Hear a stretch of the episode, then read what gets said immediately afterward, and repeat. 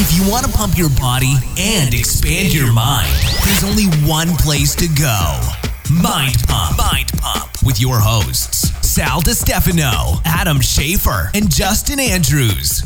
You just found the world's number one fitness, health, and entertainment podcast. This is Mind Pump, right? In today's episode, we answered live callers' questions, but this was after a 55 minute introductory conversation where we talked about fitness, scientific studies, our lives, family life, and much more. By the way, you can check the show notes for timestamps if you want to fast forward to your favorite part. Also, you want to be on an episode like this one where we call where we talk to you live? Email live at mindpumpmedia.com. This episode is brought to you by some sponsors. The first one is Ned, makers of full spectrum hemp oil products. They're the best in the world that you actually feel. Okay, so if you've tried CBD products and you're like, I don't know if it's doing anything, take Ned.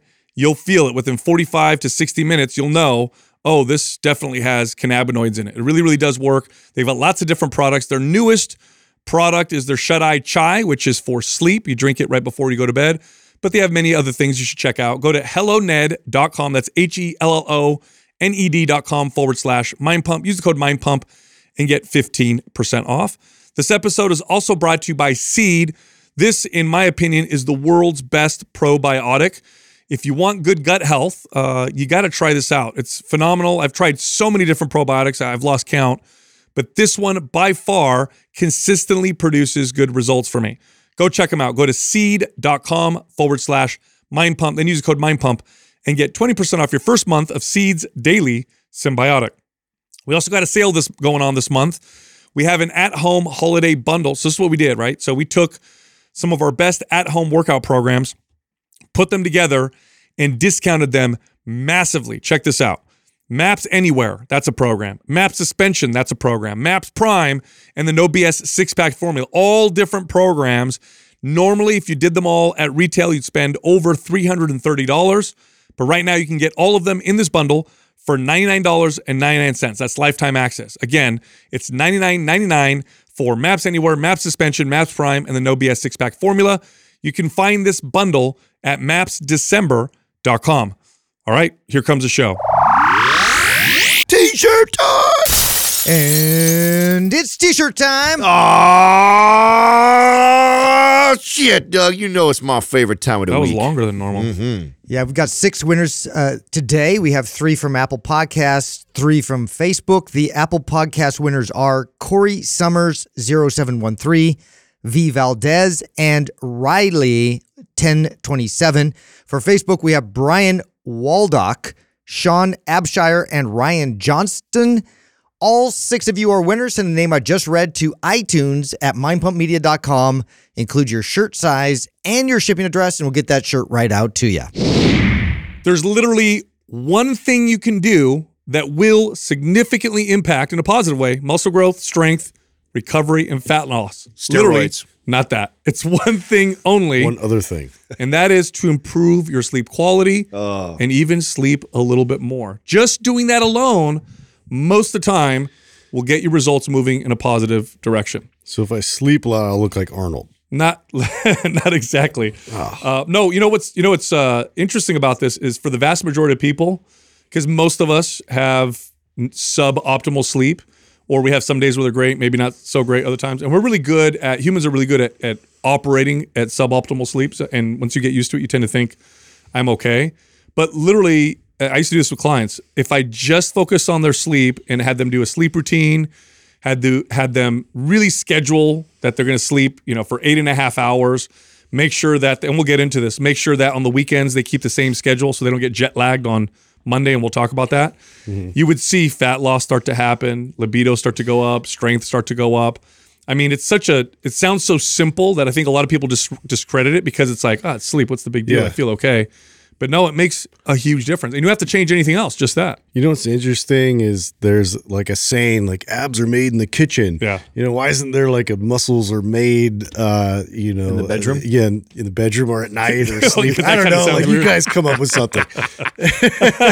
there's no catchy phrase for that, but it really is like that's where all the magic happens.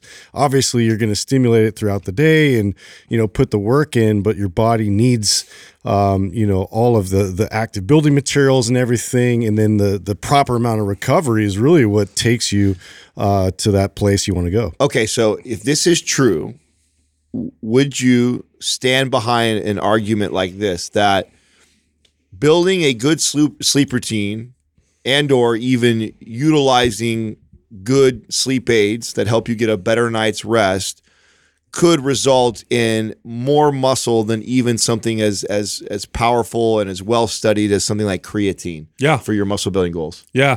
It, okay, so poor sleep, let's go in the opposite direction, right? Poor sleep has a profound effect on your hormones, on your anabolic hormones. Studies will show that like one or two nights of poor sleep in men will dramatically lower testosterone. Cortisol goes through the roof in both men and women. You see this imbalance of estrogen and progesterone.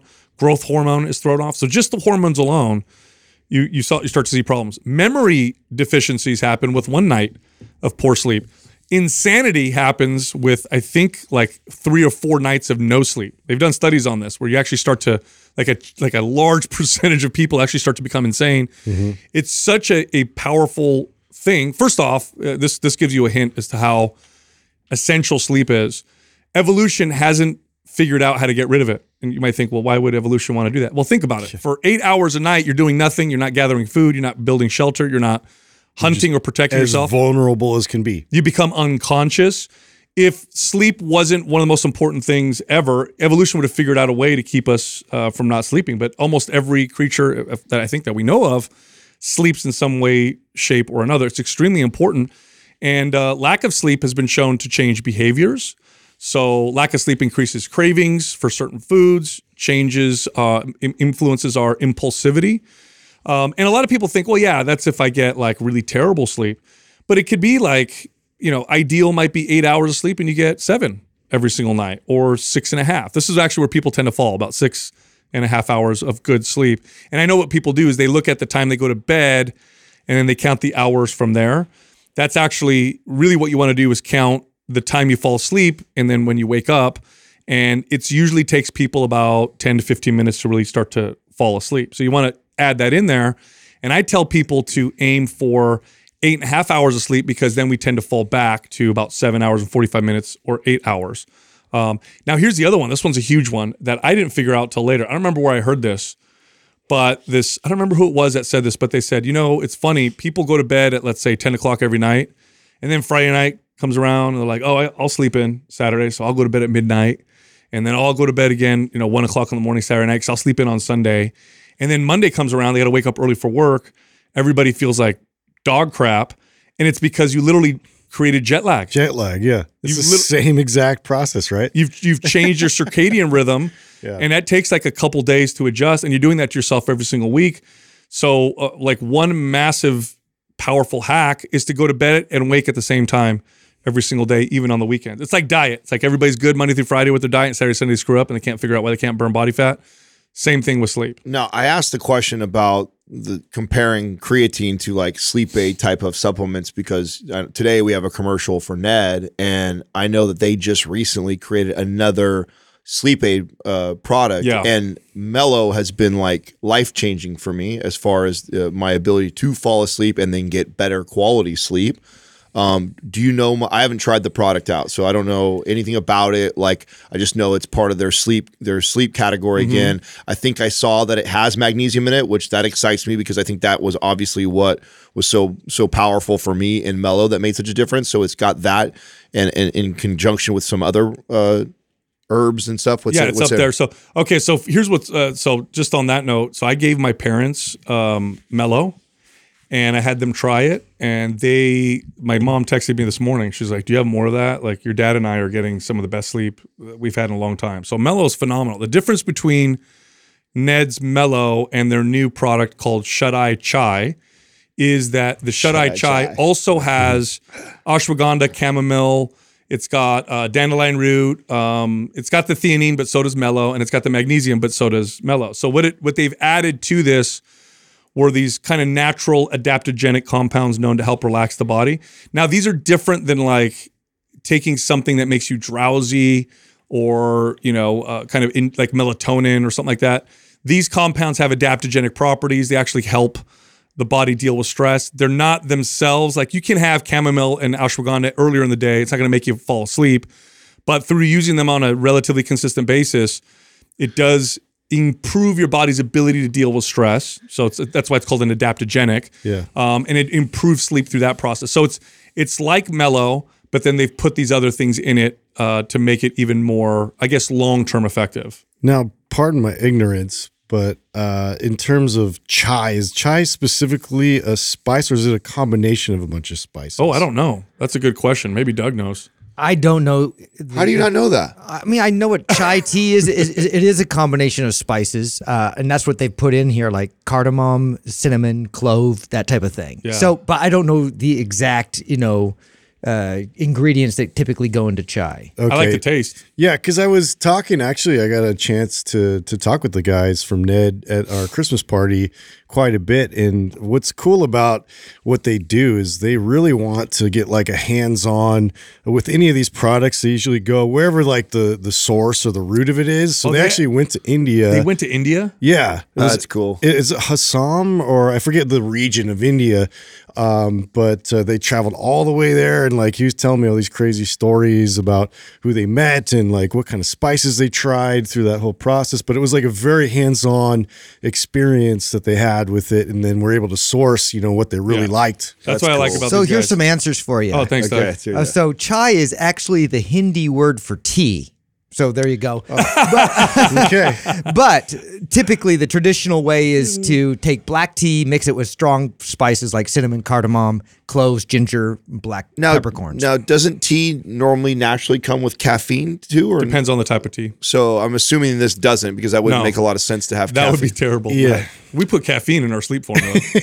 yeah, I thought I thought most I thought most chais actually naturally had caffeine in if it. black tea has caffeine, green tea has caffeine, but like uh like chamomile. so it- I would say herbal it's more chai spices that they put Right. in there. There's no tea that I can see in this. Yeah. Ah, You know, I- I'll tell you what. Um, it's what's interesting about this is, and I ignored this forever as a kid. So I, you guys know, I dived into like muscle building, you know, methodologies, and I dived into like how the old time strongman worked out, and how did people, what did they say to do back before, you know, even anabolic steroids existed and supplements existed, and they always said a few different things. All of them. They all said eat lots of uh, like eat lots of meat and eggs and they talked about drinking milk and heavy cream they talked about training the full body three days a week not beating yourself up they would say things like leave some in the tank for not in the tank but re- they, they use different verbi- verbiage but basically allow yourself to be able to work out, out hard again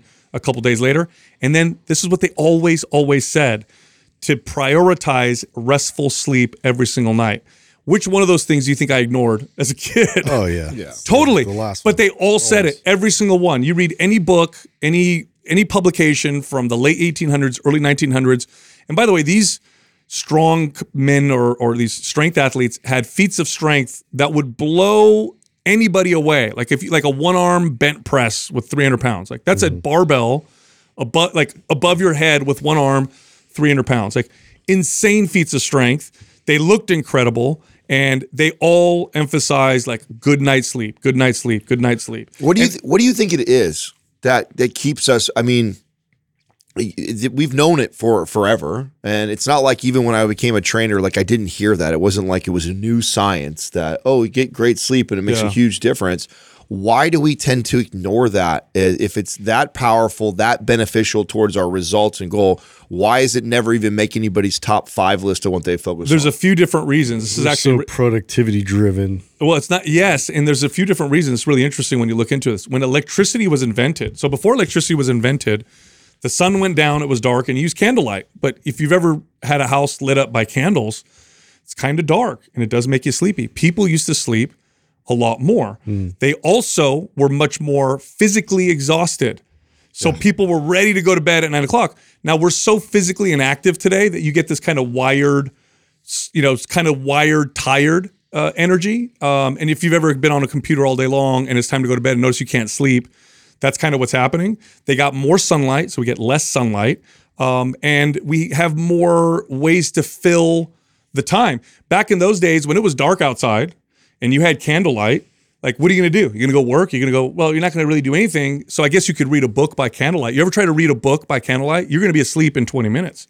Now you got TV, you got your phone. In fact, with uh, like tablets and phones and computers, sleep has gotten worse, not better, because people are are keeping themselves up. So you combine all those things together, and it's like we're we're this like walking zombies. You know, like I do this to my kids. I see my, my son will will complain about not being able to sleep, even though he hasn't been doing anything all day long. I'm like, oh, it's because you haven't seen the sun, so you're like a vampire, Right. And you're not physically. So I'll take him on a hike, have him move, go outside, and then I'll be like, how did you sleep last night? Oh, I slept really good. Yeah, it's that it's that weird combination. It's that like wired energy that that you don't uh, express, and then you know, and then that kind of just it's this low level kind of stress you just you just carry with you, and it goes with you into the next day, and then the next day after that, and it's it's interesting to me. And two, like uh, in terms of like your immune system, like you know how it is when you're run down, right? It's like you're I just sick every time. susceptible, yeah. For and so there's just all these effects of like not being fully recovered that uh, you know our body, and then not getting sunlight on top of that. It's like we're just working against our our body I, right now. I see a huge difference. It's one of the worst feelings is to feel uh, mentally exhausted but not physically exhausted. It, Yeah. it is like a recipe for the worst sleep ever. I've many times have felt where, you know, we especially when we do these things where we talk a lot, where we talk for five six hours in a day. Like I've got a headache. I feel so. And we're in here with the electric yeah, yeah. But I haven't done anything really physical. And so my my body is not that exhausted but my mind is. And so then you lay there and you're so restless and then you get this awful sleep even though you feel It's like so you should be oh it's the it's the worst. I know Yeah. a huge difference. And then just simply getting a good workout earlier in the day and getting outside for just a small period of time makes a, a tremendous difference. So think of it this way: today you have to go out of your way. You have to plan to be active Yeah. in modern times. That this wasn't the case not that long ago. A couple generations back, you know, if I if I told my great great grandfather, yeah, I go lift heavy things and put them down, and he's like, well, what are you building? Well, I just do that for myself. He'd be like, this is so weird. Why are people doing this? Because that's what I do for work, Are right? you mental? Yeah, so you have to plan physical activity. You have to plan to not overeat. This also didn't exist not that long ago.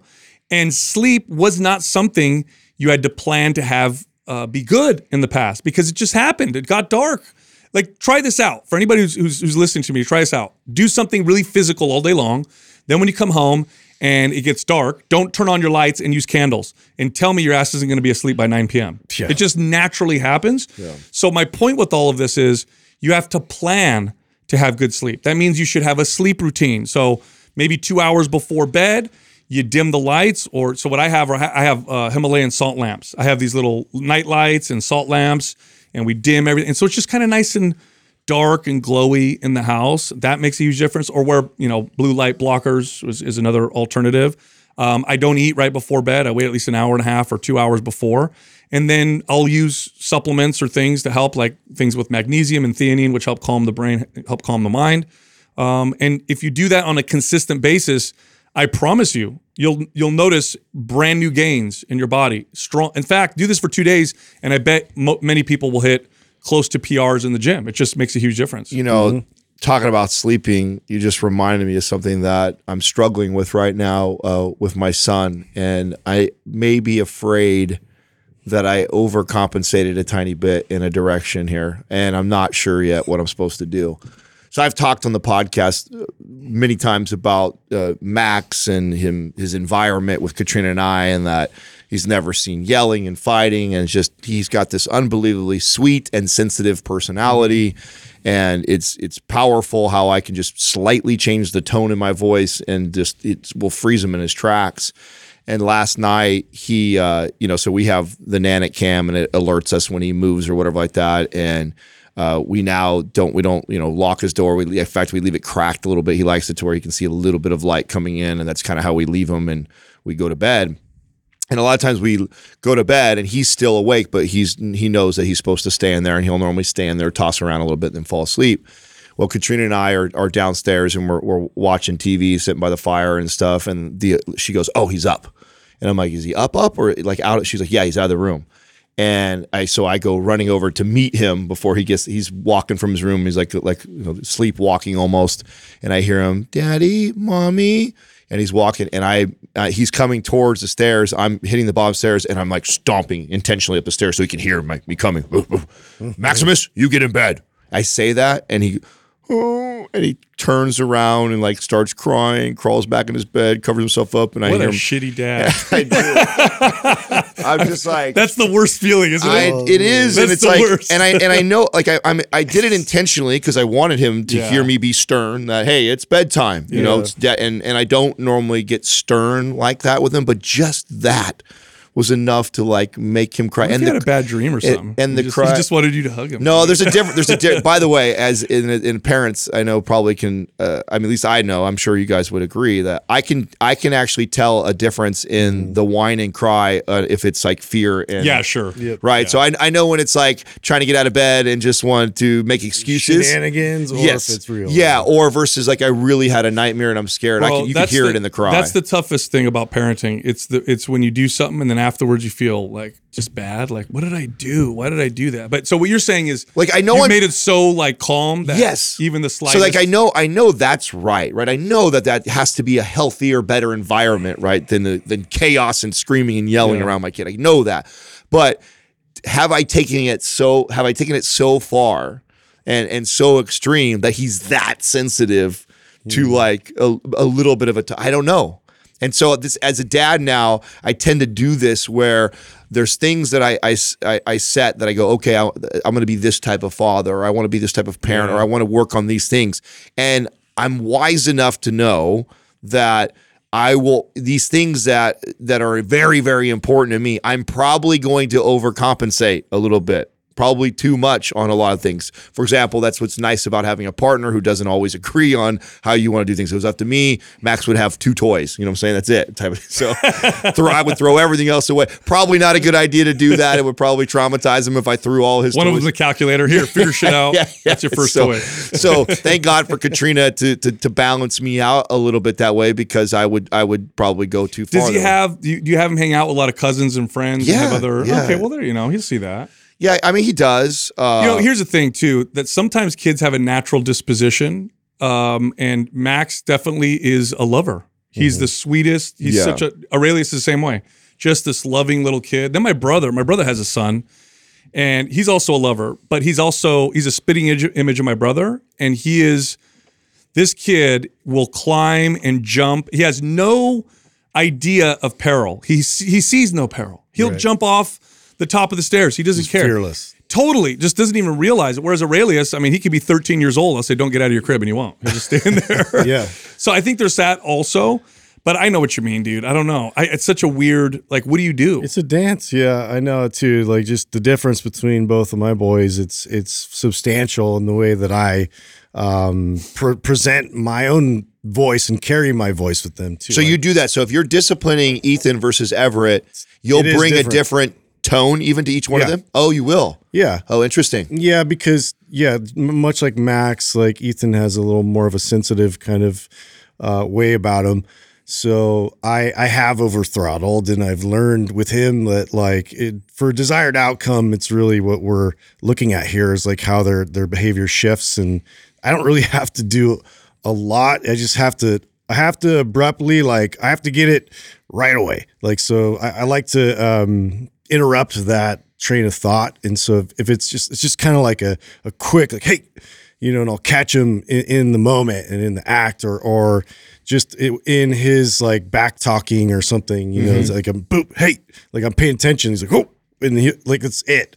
But with Everett, I have to like sometimes like because You got to it shake him up a little bit more. yeah, it, yeah, it just becomes like a bit more of a of a spiraling. Like I'm, he's already very self deprecating and very like you know, like punishing himself. I have to break his thought process a little more aggressively, uh, and and bring my tone Dude, a I- little more like. I'm glad you said that because a lot of people, some people say you got to treat all your kids the same. I don't think that's true at all. All your kids are going to be different, and some you need to push, and some like my daughter.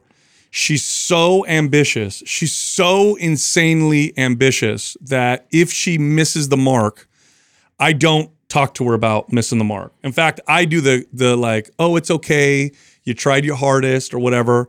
Whereas with my oldest, he gets away with kind of skating sometimes. He's a really sharp kid. Yeah. And the conversations with him might be a little different. Like, no, no, no, you got to push yourself. You're not applying yourself as much. I can't treat them the same because they're. they're Are there people that actually think that that you Yeah. should really? Yeah, people say that. That's know? so funny because I think that you know, obviously, being a parent is is a leadership role, and in, in leadership, when you have a team of God, people, what a great example you just mm-hmm. gave. and Yes, you, exactly. You you you cannot. You're I not going to manage a team, exactly. No, no, absolutely not. I mean, there. I mean, we've. I think we've mentioned this before. You know, like uh, Justin's a classic example because we've been together for so long. Like, you can't. uh There's no reason to come down hard if there's something that he fucked up or did something wrong because nobody is harder on him than true. himself. That's true. So coming at that angle is only going to backfire by by treating him that way. Then you have other people on the staff where I've got to kind of wake up that way, or else they'll procrastinate on it, or they'll put on the they'll get distracted, or they and they need to be shook up a little bit. Like, hey, this is important. This is an issue, and and they're they don't take it the same way, right? So. I, I yeah, I, I don't think that. I think that's crazy if someone Yeah. thinks that you got the, the personalities. Now, what I wanted to know, Justin, is that did you um, did it evolve that way, or do you even think that your parenting style was different with Ethan early on, and that formed him into that way, and so now you have to be different than the way you are Everett, or do you think it's like it was in their DNA? I think that, it was there the whole time. I think that I, um, uh, I think I read it wrong initially, and uh, just because of my own, uh, what was modeled to me from my father in um, the stern kind of like energy and the uh, authoritative kind of presence, and so I've I've had to like check myself if that's really the the, the right tool to apply. And it, it it took a few mistakes really to to to form the way that I handle it now uh, to alter that. So I, I have like tried to alter and be flexible and change uh, based off of like like I spun him out a few times because I like I came in too hot, you know, Yeah. and like it didn't um it, it didn't produce you know Now- obviously what I wanted. was he was he able to communicate that back to you, or did you piece it together by the way he react? Like you're like, oh shit, that was They're young. I mean, he probably doesn't even know. Yeah. Probably just saw it, right? Yeah, totally. Yeah, it was really just reading his reaction for Mm-hmm. the most part, and then now they're better at communicating with me. Like this is how you made me feel, because like I'll come in and I'll discuss it later, uh, uh, in terms of like the rhyme and the reason why. You know, if if I am coming in hot, like I always want them to know, like there's a reason why I did that, and it's not just like I'm reacting to something. You know, it's something that my uh, mom did when I was a kid that was so powerful was that she, I don't remember exactly what she did. This is how powerful it was. I don't remember what she did. I remember her apology afterwards, Right. where she literally sat me down. You know how powerful it is to have your parent Yep. Sit down and say, Didn't we just talk to a live caller or a, a, was it someone at the live event about this? Maybe. we, are talking, and and, I, and I was talking. The lady was talking about something that she did, and I'm like, dude, the best thing is to just. Jen Cohen. oh, it was Jen. It was. It was Jen's interview. We talked about this, so that'll Yeah. come out right. So that you guys will hear that. We talked about that in there. Yeah, I remember my mom literally s- she apologized powerful, like, yeah. "Hey, I, I I totally reacted wrong. I was whatever." And I remember as a kid, like it was so powerful to me um, to do that. And I think that's important to show your kids that you're you're you're uh, what's the word? I don't know, advanced enough, mature enough, smart enough. You're modeling to them. and that like, you also humility. make mistakes too. Yeah. Of course, but also like like if they see that you because kids aren't stupid, they're gonna know like oh my dad made a mistake, my mom whatever, but they won't even admit to it. Well, now they're gonna model that right versus being self aware enough to because we all mess up, man. I mean, there's I mean God. I, there's there's a few things I remember with my older kids that just still haunt me. I remember one time my son wouldn't finish his eggs, and he had this habit of not finishing his breakfast, and I sat there and made him eat it. And as he left the table and walked upstairs, he threw up. He was sick. Oh my god. And do you know how big of an You asshole? just feel like a tyrant. You're like, oh, man. like the biggest. I've biggest done the same. Oh, like the biggest jerk uh, of all time. Aurelius recently, you know, his mom because we we have the baby now, right? So we have the infant, and Aurelius is two, so he's a toddler, and he's adjusting to the fact that mom and dad now also have to take care of this infant. So he's kind of, he doesn't have get all the attention like he was getting before, and he was really acting up. He'd jump on Jessica when she's holding the baby, this whole thing. So she, you know, I she didn't snap on him, but she got, you know, she said some stuff and got upset with him. Well, he left and he came back to her and he goes, and he does the sign, you know, for sorry. And he goes, I'm sorry, mama. And she was like, oh my God. She was destroyed. And she's like, listen, but I'm sorry. Mama got mad and upset. I said, you know, I, I spoke to you in a way that I didn't want to. You know, I love you. I mean, he's only two, but Oh, that's I was going to ask you if he's if he's going through because that's super common, especially with like a toddler with a, a, a new a new baby in the family, is the in, in- intentionally acting out because they're losing the attention that they used to mm-hmm. get because they were all of the attention. Are you seeing that happen right now? What it looks like is he he want so what I'm what I what we what we're consciously doing to offset that is we include him in helping in everything that we do so that he doesn't feel like his baby sister is taking anything away but rather he is now a part of taking care of his baby sister as well. So he gets the diaper gets the wipes you know um, you know uh, kisses her. Hey well, mama's feeding the baby. Can you you know rub her leg or whatever? So he's a part of it. But also with chores he's even more involved now with chores which it's great. Sometimes it sucks. Like last night i'm trying to eat my steak and he's like, Papa, I want to help you cut, help you cut. So I gotta like, he puts his hand on my hand, like every freaking bite, he's gotta help me cut my meat, you know? It is a little bit of a double edged sword because I've been I've like done this hour. also, and Yeah. there's times when you're like in a hurry and you need to get something done, and then he wants to help. Bro, and you're just like, oh shit, everything gonna I do- take thirty more minutes than I expected. Anything, washing the dishes, cooking, Yes. doing laundry, uh. sweeping. he's got to help. So I was like, oh great, here we go. It's gonna be you know one hour, a ten minutes. what a, what a beautiful what a beautiful lessons though f- lessons for ourselves right of Yeah. like just to, to be patient to take time that everything we're always in a hurry for it's like okay you know maybe I do need to just slow down Oh, and, like, totally. yeah yeah, Yeah, Aurelius, rather than acting out, you know what he does is he he tries to act sweet and cute, which just makes me feel worse. You know, like he's not getting attention, and he'll make this cute face and you know, Papa, and I love you know, and, and hug me, and I'm like, oh, you just Uh, want my attention, buddy. it's funny. I even wrote on here a little bit. It's somewhat related, but like so Everett's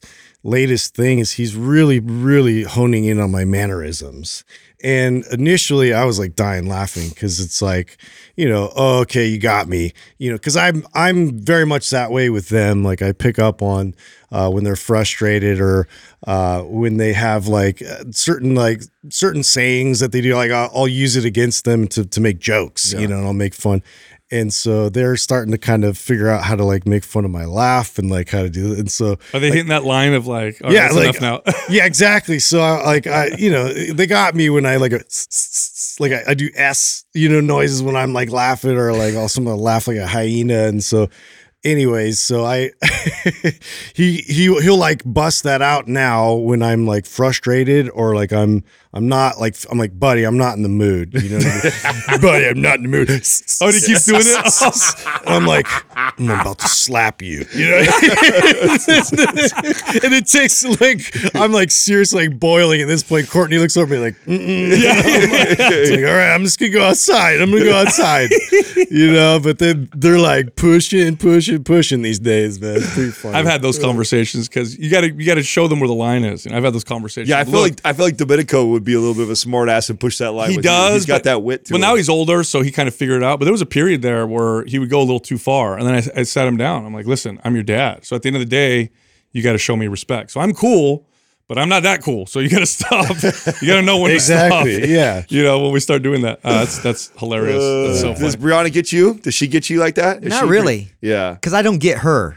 Oh, You know, so we kind of have this thing where we just, you know, don't don't play that game. yeah you give her a lot of space and latitude I feel yeah. like my gets- brother, oh man, he used to give me such a hard time about everything. Oh, which is probably why you And don't to his all. Mm. own kids. I think at times, and I always felt like I didn't like it. I don't think they like it, so I I don't want to model that for her. Yeah, there's definitely a fine line, right? But, be- but between like we're having fun and then the, you make them insecure or whatever about something you're making fun of. You know what I mean? Yeah. So I could I could see that for sure. Yeah, yeah. Uh, you know, it's good stuff. right now, Max is. This is so cool. This, uh, you know, we talk a lot about the negative sides of technology and being wary about you know how much screen time and stuff like that and, and uh, 100% now there is some things that i think are really cool that just we couldn't we didn't have this option so max is finally he's at this age now where you know he knows who his friends are and they and they play and they do stuff so uh, this new thing that we can do with him now is we allow him to do you know FaceTime you know once once a week or so with like one of his like friends who- like my best friend's son Hunter who's like a year older than he is so he's four and the Max is three and they FaceTime play together. It's the funniest. Wait, thing. wait, wait. That's so adorable. Oh, so it's the cutest thing. I like got- they like they I got like they're playing. So he'll so he'll prop it up against the love sack on the iPad, and we'll call him. So we'll first call his mom and be like, "Hey, is, is Hunter playing?" Oh yeah, yeah, they can call, and we'll let him talk. And they sit there, have you know, full on. He gets his Transformers and his his you know Pokemon's out, and they're showing each other like, "Oh, this is the new Charmander." And like, it's what's funny is that Hunter is amazing. Hunter is a year ahead of him, so his conversational skills are, are are ahead, and Max isn't quite there.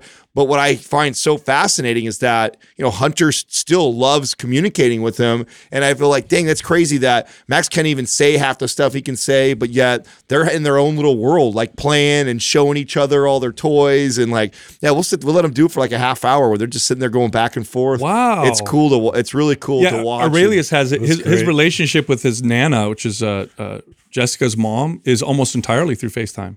And he has a relationship with her. They get on the FaceTime, they talk, they hang out. So when she comes to visit, he runs right to her, recognize her. It's not like she's a like a person that he's like a Stranger. Yeah, we've been able to do this with all of our family now. It's become something that Katrina is is incorporated with, like my mom, who we don't see a lot, and and even even her, her mom, who we do see a lot, loves to see him anytime he's mm. got something new or did something new. And we prop it, prop the iPad up, and then they sit there and engage and talk and play with it. I'm like, yeah, that's pretty cool. You know, that's something that we did not have access to, and for me to be able to allow him to still have that interaction with them virtually is is a pretty Dude, cool this is just reminding me of something. So I texted, you know, this this group thread that I'm in. This morning, getting over here to work out uh, was a bit of a nightmare. My two year old woke up hella early for some reason. He's waking up hella early. Jessica's nursing the baby. I got to get him. I'm trying to feed him. He doesn't want me to leave. He's crying. Jessica hasn't got her coffee yet. Without her coffee, she can't function. So I'm getting her coffee. This is going to all this stuff. And so I sent to this group thread, hey, like, oh my God, getting out of the house with a toddler and an infant is like a nightmare. And then one of my buddies was like, "Yeah, I got a two year old and a, and, a, and my and my dog, and it's you know really hard." And I hate it when people compare pets to kids. You ever have people tell you that? Oh, I got three dogs. I know what it's like. No, you don't. all the time. You don't know what it's like. You don't know what you don't know. Pets, you love your pets. It's all good. Not the same as kids. pets- Stop saying that. Listen, please. you could just leave them in the house and then leave. okay. not all pets. Can you do that? Oh, you, yeah, but oh, a lot of them you can. Okay, if you train them or you put them in a cage, you don't do that to kids. I'm sorry. no, there's there's not definitely levels. close. There's you don't definitely put, you don't different put your kids down when they're really sick. No, You know there's what I mean? different levels. I uh, No. in, in the defense of the pet people, right? So we don't hammer all all pet parents, right? Is Oh God. Katrina and I have not had. You did not give birth to your pets. So call them no, pet no, no, no, no, no, no. So they, it's a thing now, right? That's how it happens. So we we have not had a dog for the first time in in 12 years now, and it's it's been what two months since Mozzie's passed, and I, I have to say there there is a lot less stress because it's it one of the hardest. It's very easy. We have enough family and friends that if Katrina and I want a date night, if we want to go somewhere, everybody will raise their hand to take Max. Nobody hesitates, but nobody wants to take your fucking bulldog. And nobody wants to watch your bulldog. Nobody wants to drive to your house and do this and like that. So it actually, in in in their defense, I actually find it easier as far as so when we leave and do stuff is actually someone to help us with Max than to help with our pet. Listen, pets. that is a pain in pets definitely a lot of work. You definitely care about them. That's part of the reason why it's challenging. But I hate when people compare. No, they're to not even. kids. They're not even the same universe. That's just a. Okay, just I'm, a- I'm a pet guy and a kid guy now, and Yeah. it's like they're not even the same universe. No, but man. I I have said to Katrina, you know, it's been nice. We've been able to stay out late, and we don't have to hurry home because we're like, oh shit, Mozzie's been in the house all day, and like if we don't get home soon, he's either gonna chew something up or piss in the house, and so we would find ourselves rushing home. You know, I got to tell you guys, uh, talking about kids and all you know this, this all work and challenges. I did this tweet and uh, actually got some controversy underneath it, which is kind of cool because uh, that has hasn't happened yet. But now I got some comments underneath, and and this is the tweet that I said. I'd love your guys' opinion on this. Uh, I said, "A hard, busy, and challenging life is better." Than a boring, easy life lacking any challenge. That's the secret. Easy isn't better. Boring isn't better. Not being forced to grow isn't better. It's torture and it's devoid of meaning. Don't fall for that lie. And so I actually had people on there kind of trying to debate me and this and that about, you know, oh no, easy's good and this and that. And um, what do you guys think about that? Yeah, I've always, I don't know. I guess that's always been sort of my mantra is uh, just because of the value I've seen from uh, approaching challenging, hard things. The the other side of that is just so much more fulfilling, uh, and uh, I, I think that I don't know. We can we can justify a lot in our own mind with with uh, the way that we do we carry ourselves the way that Mm-hmm. we like. So I I could see how people would just want to be comfortable, just want to be safe, and just you know I just want uh, to live the easy life and and to uh, and to relax. And I mean I'm sure you could kind of get in that mentality, but for me personally, I've always been much more drawn to something that's going to take me out of my comfort zone. It's going to force me to grow. It's going to it's going to bring me to a new level I've never seen in myself. Um, and I, I I don't know. I guess I, there's not a lot of not everybody shares that. I guess. I, it's interesting how a life filled with challenges and struggle um, naturally creates purpose. When you don't have that, searching and finding purpose sometimes can be really difficult for people. I had the opportunity to hang out with a, a friend of mine that's a little bit older than we are. Like he's he's in his late 40s, getting ready to turn 50, and comes from a lot of money. Like he's t- tremendous. His family had tremendous success. He inherited a lot of it, and he did good things with it. Like he didn't squander it. He reinvested. And I mean, the dude has got everything. I mean, he's got all the toys, can travel all over the place, rental properties all over the country on a whim, could pretty much do anything he wants and um, you can and we actually were having a conversation around a similar topic and he made the comment of that like I wi- I wish I had more adversity and I think that's so interesting that you know so and this is someone who's obviously later in their they're now t- almost mm-hmm. 50 they've gone through having all kinds of stuff and and toys and play and travel.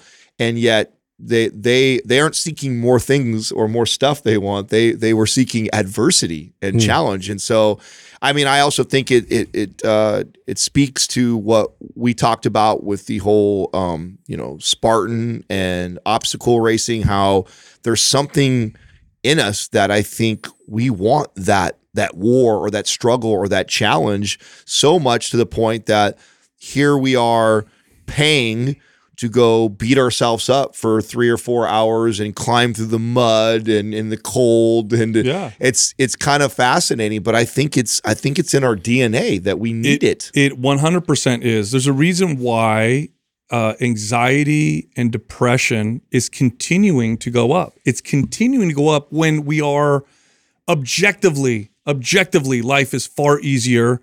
We have more access to food and shelter and wealth and things. Work is far less demanding physically. It's not dangerous. Um, we, we live in very peaceful times. Life is actually is incredibly safe and yet we're more depressed and anxious than ever. Now I know what people say. Well, that's because we diagnose it more. Look, just look at the last twenty years. Just the last twenty years, we continue to see this explosion, and it's because we make things. We we and by the way, I don't want to confuse people and say that efficiency isn't good. If efficiency is great, mm-hmm. it's the challenge that I'm talking about. The lie is that a life devoid of challenge is better than a life that is full of challenge. That's false. That's that's 100% false. A, a life devoid of challenge ultimately leads to hedonism because you're constantly searching to figure something out. And this is why you see these cra- these you know celebrities that get addicted to drugs and commit suicide when they have all this access Well, to everything. And also, too, it's just um, when you're in that kind of mentality of trying to uh, remove yourself of challenges and and create this sort of like easy going, you know, like safe kind of space. When you are actually then presented, which inevitably you will be challenged again. You, you just can't avoid that in life. You're going to have challenges just thrown at you. You're it becomes substantially greater because you don't have that kind of resilience. You don't have that muscle of overcoming these challenges.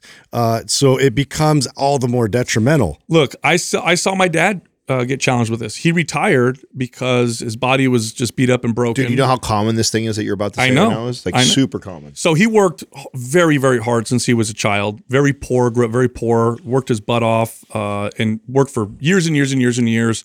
Started developing lots of just physical issues like arthritis in his spine, all this other stuff. So eventually, he had to retire. He retired early, and then he went through a long period of depression. When I remember when he was working so hard, he's like, "Oh, I can't wait till I don't have to do this anymore." Well, he didn't have anything to replace it. So he went from that to nothing. Now I'm at home all day long. Now what he's had to do is find ways to volunteer his time to go out and do things where he finds some purpose in his life. But you see this in, in retirees, people who say, "Oh, I want to retire and drink mai tais on the beach." No. Yeah. No, that actually will get old real quick. Real quick. And you'll mm-hmm. find yourself in a very, very bad place. You have to find challenge. In fact, growth doesn't happen unless you're uncomfortable. People are like, "Oh, I grow." No, you don't. You really don't really grow unless you're very uncomfortable. Otherwise, there's no. It doesn't. It's not. It's not going to happen. And and I, I think another thing that I've found that um, uh, I've I've always associated like uh, you know this crazy sort of painful process to it in terms of my mentality as I'm struggling. It's like I'm gonna like bear through this, and like I don't have to have that mentality while I'm struggling. Yeah. Do you know what I mean? Like I can I can enjoy it and I can reframe it and I can like actually be like, ooh, get excited about it because I know that uh, I'm gonna do better. I'm gonna grow more as a human being on the other end of this. And so why not enjoy, you know, the process of it instead of like dread it? Bro, it's the difference between challenge, s- struggle, and suffering.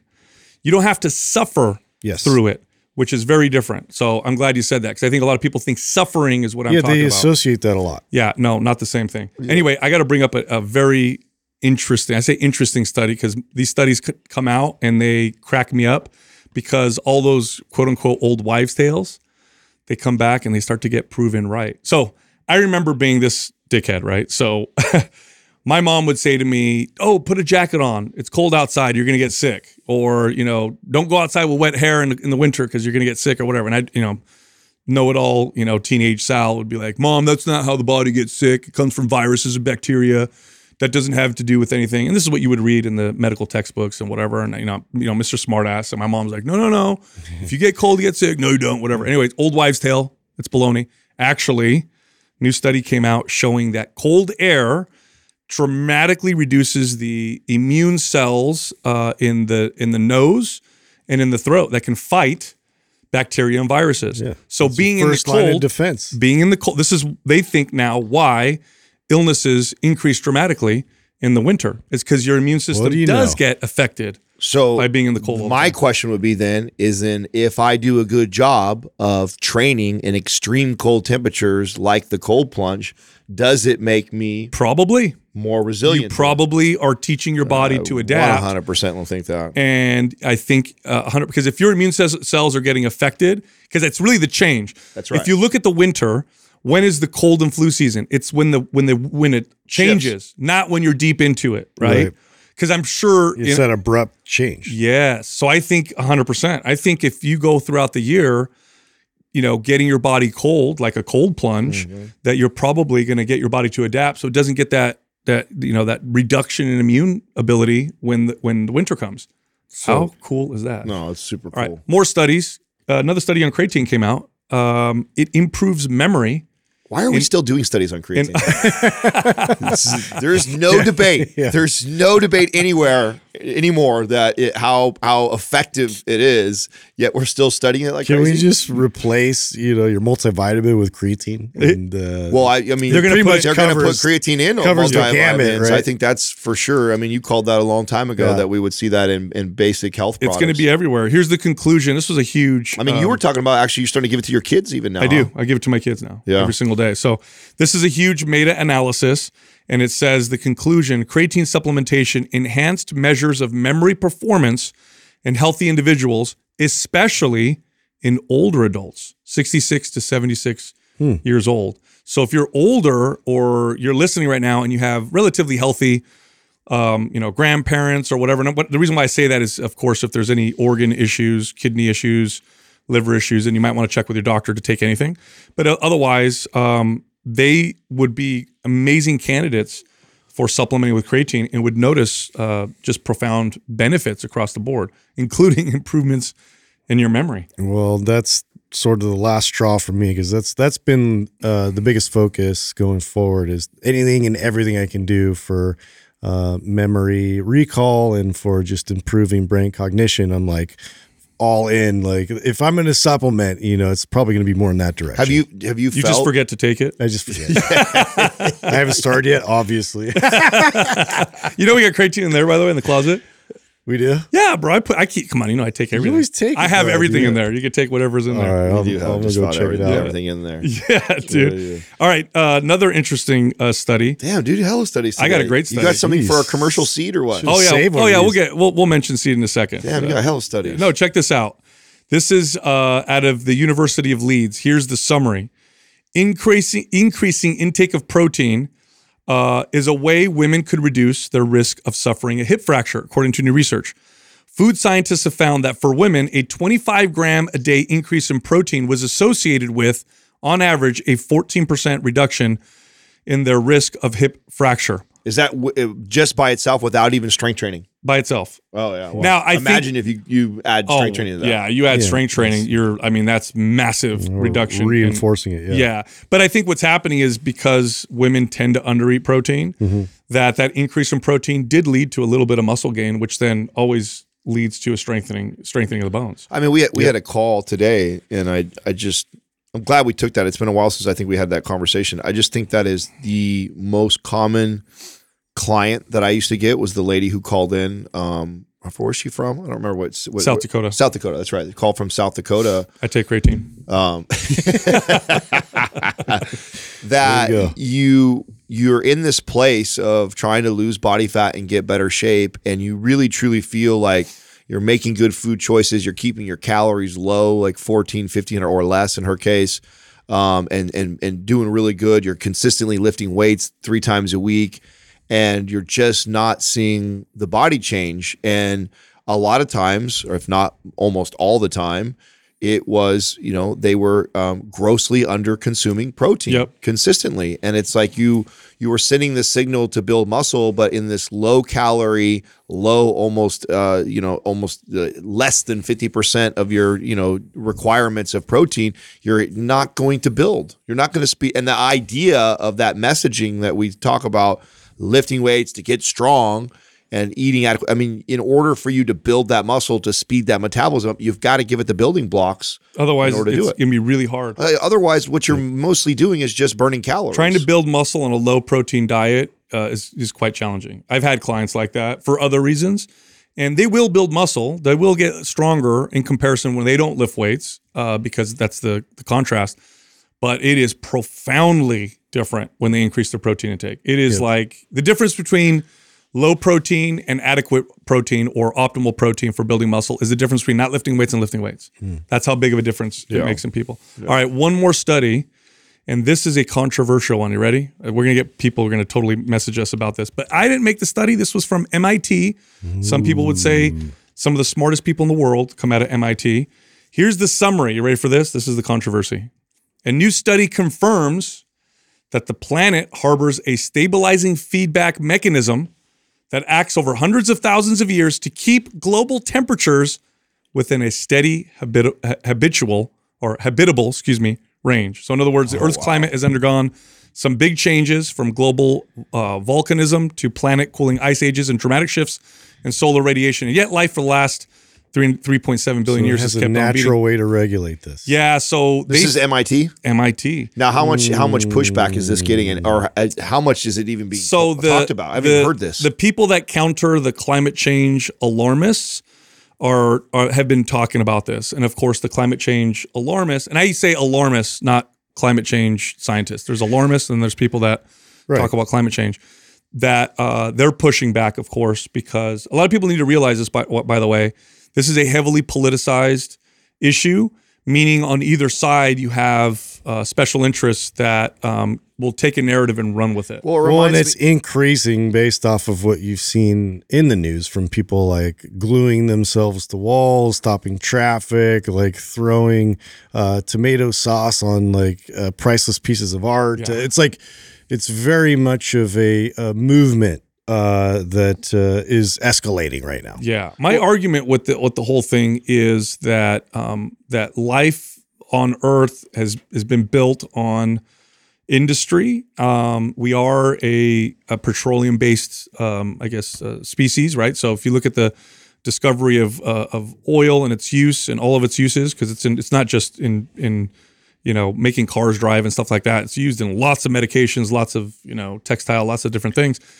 that it really is connected to our growth and our and how we survive and all that stuff. That if you're talking about replacing that, you you have to talk about the loss of life that that switch is going to make. You have to have an alternative that it's like save, saving the you know okay we're gonna we're gonna reduce pollution but in the meantime we're gonna kill all these people already on the brink who just came out of poverty in you know uh, countries in the world that are very susceptible so Right. so this is the balancing conversation that needs to happen and it's usually not that way it's either like super extreme over here super extreme over here like over here eliminate all Well, there's oil eliminate all lots ga- of talking points. Yeah. Right. There's there's there's never uh, a shortage of talking points of like plans and solutions, but uh, you know, I just pay attention to the actual. Okay, so what what are the actual actionable steps, and who's actually innovating in that direction Yeah. versus just talking hot air. Yep. Uh, and what are the actual facts? I mean, that's important, right? Like, because it is an emotional thing that drives people. Like, we nobody likes to see pollution, and nobody likes to think that we're just ruining our planet. Uh, so before getting emotionally struck by that, I, I always like to just kind of pull back and see, well, where where actually could we center our focus to be most productive? Well, what makes me laugh is that when people say, "Oh, it's the the you know the, the big bankers and all these you know they they know they know what's going to happen." It's like, well, why are they giving out thirty year loans on like coastal properties? Like you know, big banks would not be doing that if they thought they were going to lose their you know the, the, these these properties or whatever. So You said it already. That's it's been politicized. I mean, it's. I, I feel like you can't even. Um, you can't even quite much like when when the uh, vaccine was going around. Like you couldn't even question the efficacy of it or what we knew about it or didn't know about it because then you were an anti-vaxxer. Yeah. like, mm-hmm. wait a second, I can't ask questions or be curious about. are you going to put me way over here? Yeah, like I also don't have to go in the. That's how I feel about climate change. It's like if you say like, well, you know, I think that we're going to innovate, and you know, we don't know, and there was a time when it was warming, and then it was cooling, and then we've seen it kind of go back and forth. Like now, all of a sudden, you're you're a denier of climate change. It's like, no, wait a second, I didn't say I'm hmm. denying climate change. It's a fact. It changes we, we all the time. recognize it's warming up. Yes. and, and there's changes. and we may be playing a role. The question is, Sure. what are the best solutions that are not going to result in also another loss of life? And is it as uh, the are the alarmists just doing that? Are they using fear to get Of course, people to act? in They're always ways? they're all on both sides. Right. Yeah. Always there is going to be that way. So it's uh, it's so so funny to me when people get played into you know taking a hard stance on each one of these sides. It's like, dude, you're just a pawn right now, like in on the political side. totally. When they're scaring the shit out of you, that's when you know there's something they're trying to say. I'm always alarmed when people use fear as their their main driver of information. Right. Yeah, how many times have you heard this? This is the most important election in history. I've heard that every four years. down, dude. it's always the most important. Everybody, election. calm down. I know. All right, so let's talk about Seed. We're supposed to mention uh, one of our sponsors, Seed. You know what's funny about so Seed is a a probiotic, um, and what makes it unique is the capsule that it comes in ensures that the the actual bacteria stays alive and moves through the digestive system and gets where it's supposed to. And this is why it's so damn one of the main reasons why it's so damn effective. Besides the the strains of bacteria it uses. But anyway, have you guys ha- put had any family members try seed yet? Because I've had my sister Courtney's does had religiously. great- Cassie yeah. does religiously. okay. Oh, so she's got gut issues. Yeah, yeah, yeah. No, she's along. She's in line with you. Like she's had the opportunity to t- try so many different Because she's had lots of gut brands, issues. and it was you who said like, uh, "Stand alone. This is the best." Because I think she was on. She would, was consistently using another brand. I don't remember what the brand was that made her hop over to Seed, and now she swears by Seed. Yeah. Everybody I've had try it is like, I've never had a probiotic be as consistently good as this one. Like literally, if I take it, my gut is going to be okay.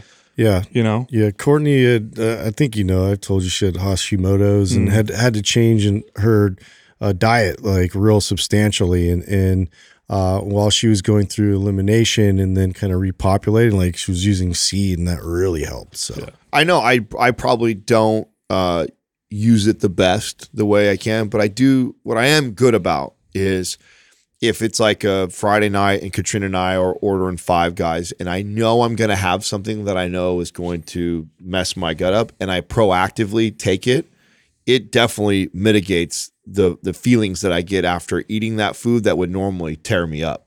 So I and I, I'm bad about consistently doing it every day. Like I get on a streak for a while, and then I'm, I'm and then I like anything with the supplements. I'm I'm I'm not like you. I'm not consistent with taking them every single day like that as I should be.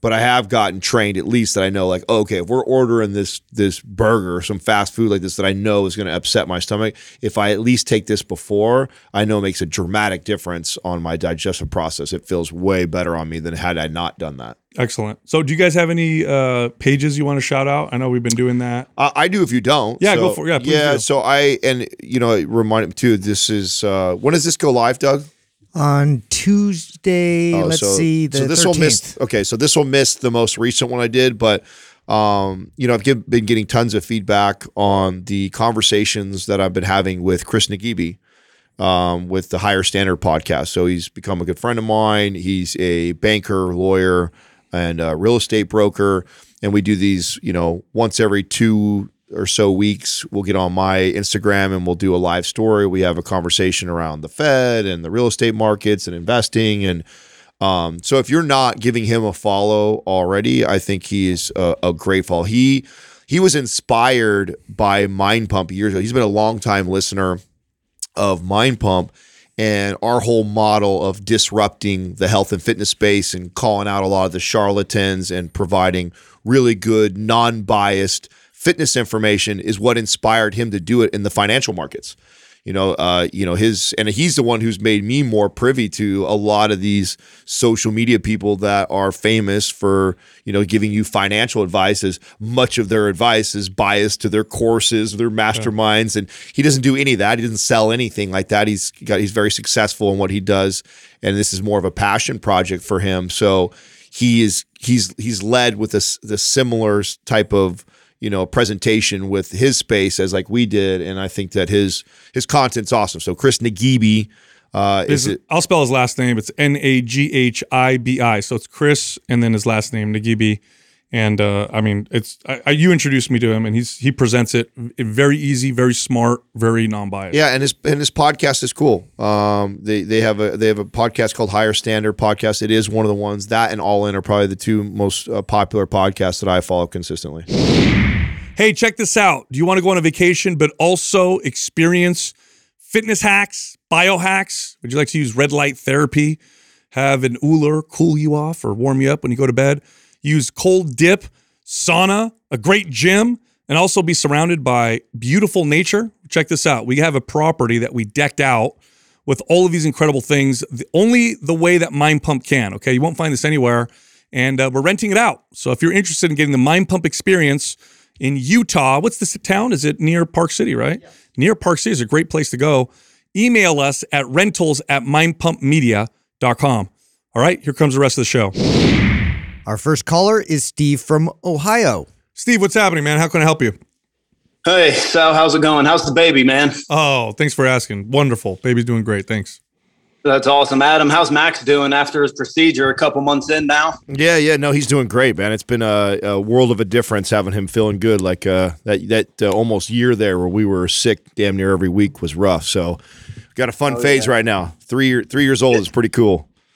Ooh, that's rough, man. I'm an empty nester, so I don't know how you guys do it having young ones. We're all about the same age. Oh, wow. Your kid's already out, huh? Yeah, but I, yeah, I got the boy. He just got out of the army. He's actually expecting here in March, so I'm about to be a grandpa, and here Oh. you guys are with newborns. Oh man. Congratulations. Yeah, shit's wild, man. So, uh, so I guess, uh, like my email said, I feel best when I'm on a cut, probably less than 100 grams of carbs a day. But my my workouts definitely struggle um, as far as just strength and intensity levels and stuff like that. So, I- guess I didn't really notice it until I went on my first cut, and I was in phase two of anabolic. And about the same time, I had lab work done with Dr. Cabral.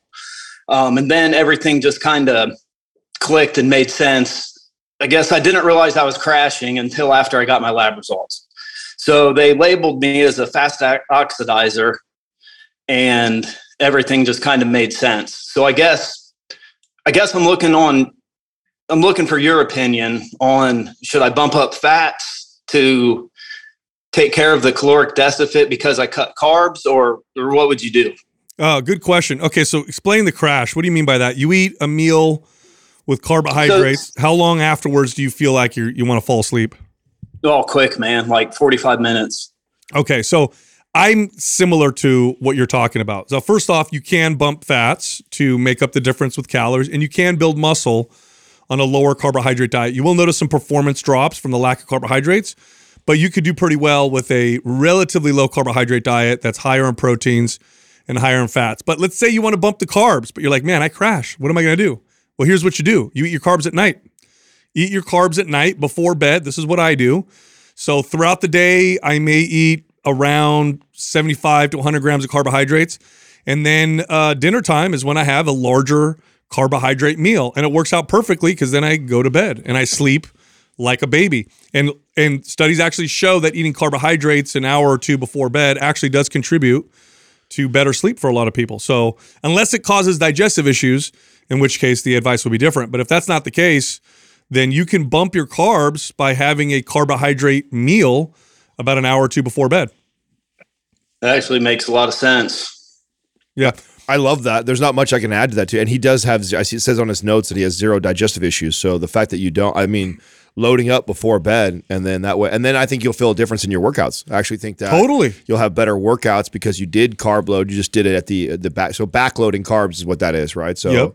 and I've played with this before, and I'm I'm not quite like you and Sal in this situation. I actually feel the difference when I'm I'm low carb going to workout. So I I find that I have to have about 75 to 100 grams before I lift to get to really feel the benefits uh, from them. So for me, I have to be a little bit higher carb, but. Uh, this is great advice. I think just uh, switch them over towards the evening, and I think you'll feel a difference alone from that. Yeah, I, I'll eat a good hundred uh, grams of carbohydrates or more with dinner. And so what it typically looks like is I'll have my main dinner meal, and then I'll get up and you know I'll you know help get the kids ready or whatever, start doing the dishes a little bit. And about 30, 45 minutes later, then I'll start having some fruit, and that'll typically add another 20, 30 grams of carbohydrates. And then I'm winding down. You know, by this point, it's uh, you know, like you know, maybe 745, 8 p.m. I put the you know the baby down. I put uh, you know Aurelius down, and um, I don't go to bed till about 9:30 or so. So then my wife and I hang out a little bit. I feel myself, my energy start to come down. I start to get nice and sleepy, and I sleep like a champion. And uh, if you watch how I eat during the day, especially while I'm podcasting. I don't have more than like, you know, 35 grams of carbohydrates really throughout the day. It's not till later when I don't mind my energy uh, dropping. So give, I would say give that a shot. Now, have you also have you have you played? I'm assuming you might have already tried this, but I I notice a difference on the types of carbohydrates and how I feel like that too, right? So Totally. I will feel sluggish and sleepy if I have things like bread or pasta uh, like that, like you described 45 minutes later. But if I do have things like fruit or sweet potato, those things don't seem to make me crash like that. Have you noticed that? Are you like that, or what, what's it like for you? Um, it's it's kind of intermittent, and it's weird because I don't necessarily crash all the time. It's just it, it's different every freaking time. So, but I do well with fruits and and rice and potatoes. Um, but it just and it's not even a very long crash. Like I might just crash for it's a roller coaster. It's just up and down all day. I might crash for twenty or thirty minutes, and then it's over with, and then I feel fine. You know what you might want to try? What might actually bring you some value is a CGM. Yeah. I knew you were going to yeah, say that. sure. Yeah, because you, I knew it. Yeah, because you could see then uh, what is giving you these insulin, you know, spikes and crashes. Right. Because I look when we, you know, uh, we work with NutriSense, um, and they they have they work with CGMs and with uh, with you know nutritionists. And when I would look at my chart, the big spikes and drops, 100% is when I'd get those crashes. When I would eat carbohydrates that tend to not do that to me, then I would feel uh, much better.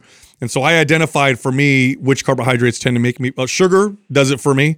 So if I eat like anything that's like processed sugar, I'll do it. Uh, and definitely gluten containing carbohydrates will do it for me. But if I eat like white rice and I combine it with uh, protein and fat, not an issue. If I have oatmeal and and let's say the carbohydrates are no higher than let's say 40 grams, then it tends to not uh, be an issue uh, for me. And then fruit, uh, whole fruit, not fruit juice, whole fruit tends to not be an issue. But it's going to be different from person to Yeah, person. I think I think there's tremendous value in at least wearing. Like I don't still wear my CG, but I think the wearing it for a little while just to see those and just Yeah. the, the how individualized it, it's it's so fast. It's fascinating at the at the, the least to see, and maybe you can start to create some correlations between how you're feeling and what types of foods you're eating. Are you a, a coffee drinker as well? Do you do caffeine a, a bit in the morning? Man, I, I I definitely have a caffeine problem.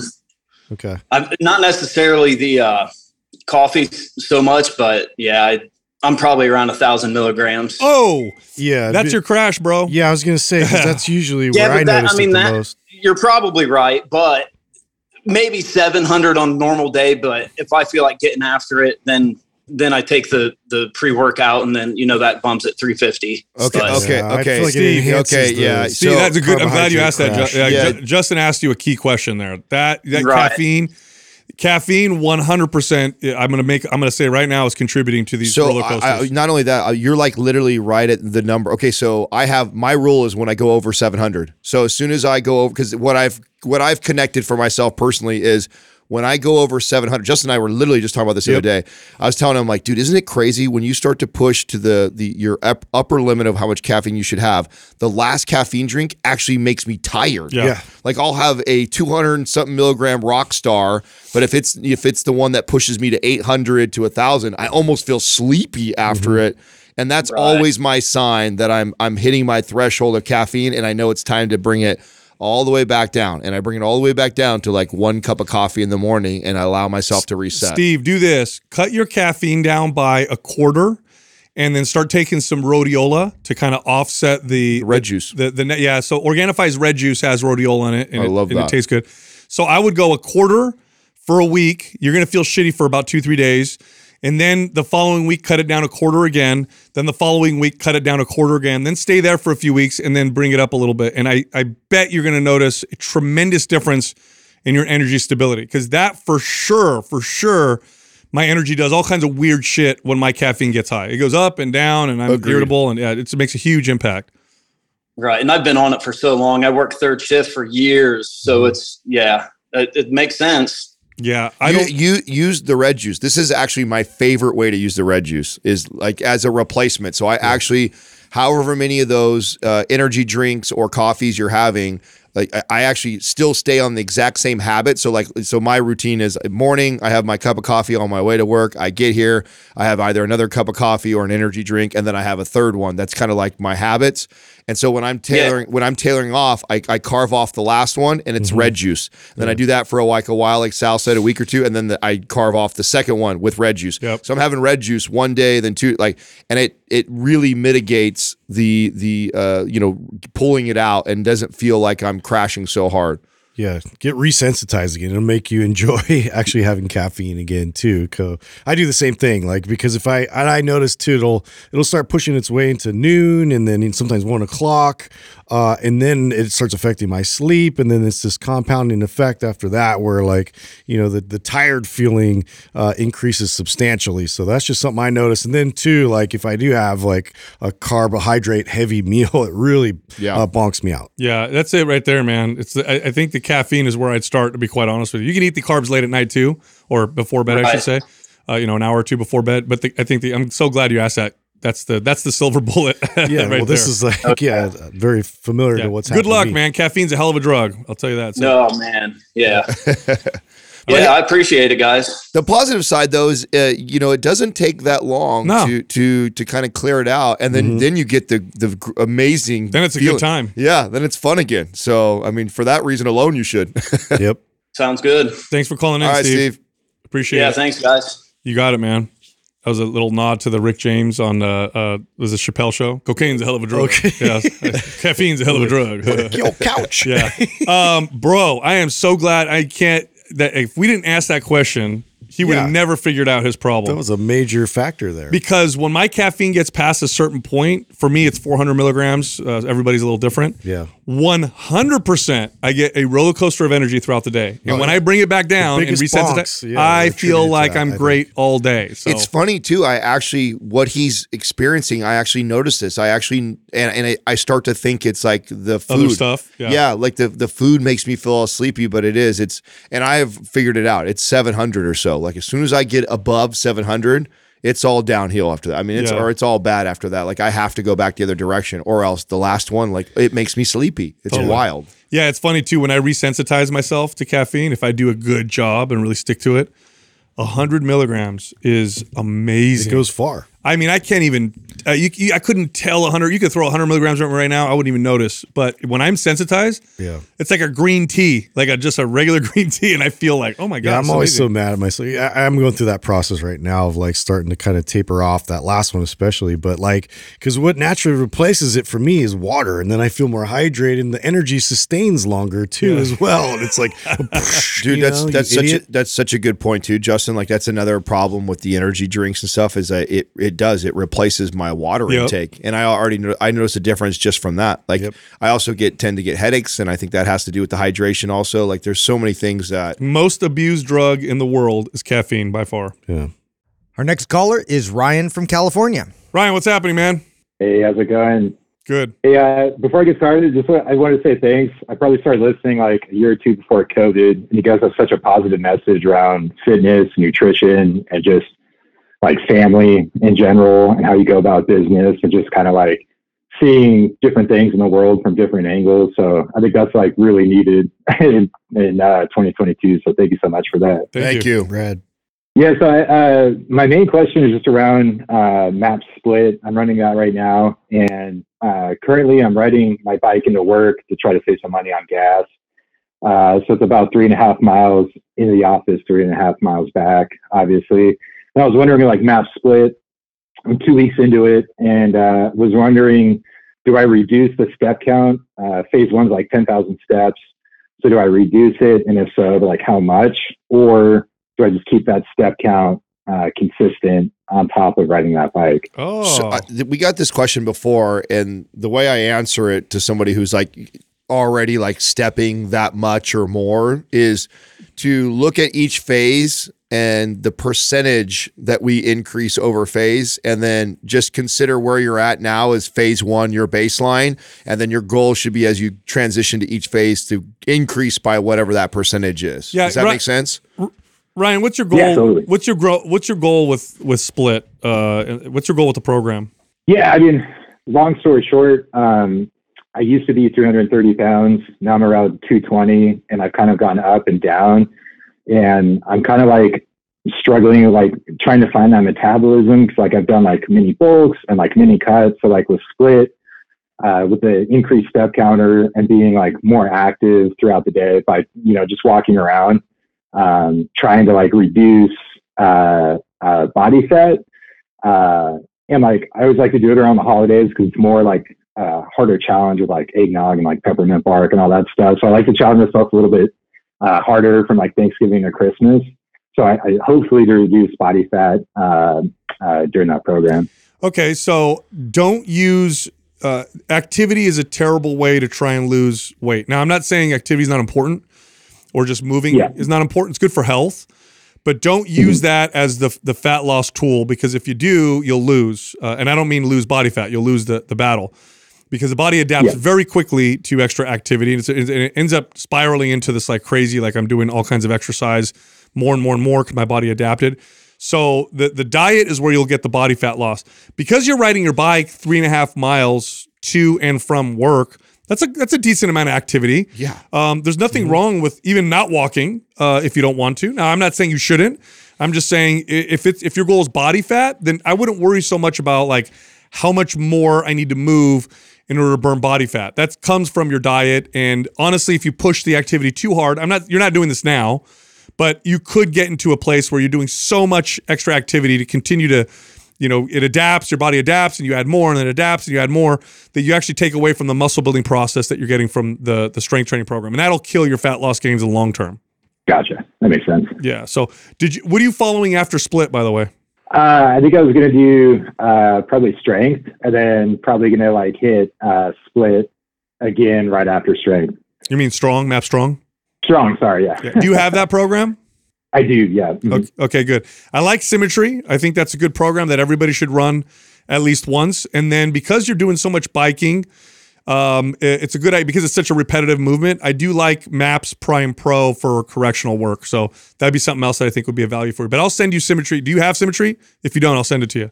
I don't. Yeah, I I really appreciate it too because like I tore my rotator cuff uh, in college, so like now I'm all like lopsided. So I definitely know I could feel it sometimes. So I try to really do you know like Bulgarian split squats and like uh, single arm like bench and things like that with the dumbbells to try to like even it out. But I haven't done a, a dedicated program to that kind of thing. Okay, good. So I'll send you symmetry, and then you know I do think Prime Pro would be valuable too. Cool, awesome. Thank you guys. I really appreciate it. No problem, man. All Thanks right. for calling in. Best luck. Uh, have a good one. Yeah, we put the steps in there really just to increase somebody's movement, but you do got to be careful at using movement as a way to lose body fat. It's a losing strategy. It doesn't work very long, and then you're stuck in this position where you're doing a hella movement. Your metabolism tends to adapt, and then you're like, "Uh oh, now what happens when I stop?" And you get in this like downward spiral. Always good to to bring that up because I, I I really do feel like that's still the common thought uh, process and Yeah. what's being marketed the most is to to be able to um, increase activity, increase cardiovascular output. Uh, that's going to be your best way to to shave down the body fat. When in fact, you know, focusing more on you know your nutrition and just you know u- utilizing um, resistance training for what it's best at. Uh, uh, strength and, and muscle building is where to go. Well, are the real thought process behind the the step goals for people was really to to model it similar after uh, like how I would coach a, a, a competitive client. Yeah, Where, because it's a bodybuilding program. Yeah, and the idea was I would encourage more frequent low, you know, intensity type of movement throughout the day before I would like say get on the treadmill and go for an hour and run or do the elliptical It was or more lifestyle. yeah, it was more lifestyle based. Now, if you already have a lifestyle where you're very active, uh, th- this is less important, right? Because this person is riding a bike to and from work, which is very, very active in comparison to the average person. And then if he's also walking quite a bit, that doesn't mean he still can't use the formula of the percentage of steps like I recommended to him, but it becomes less important to somebody who's who's starting off at 15, 20,000 steps a day.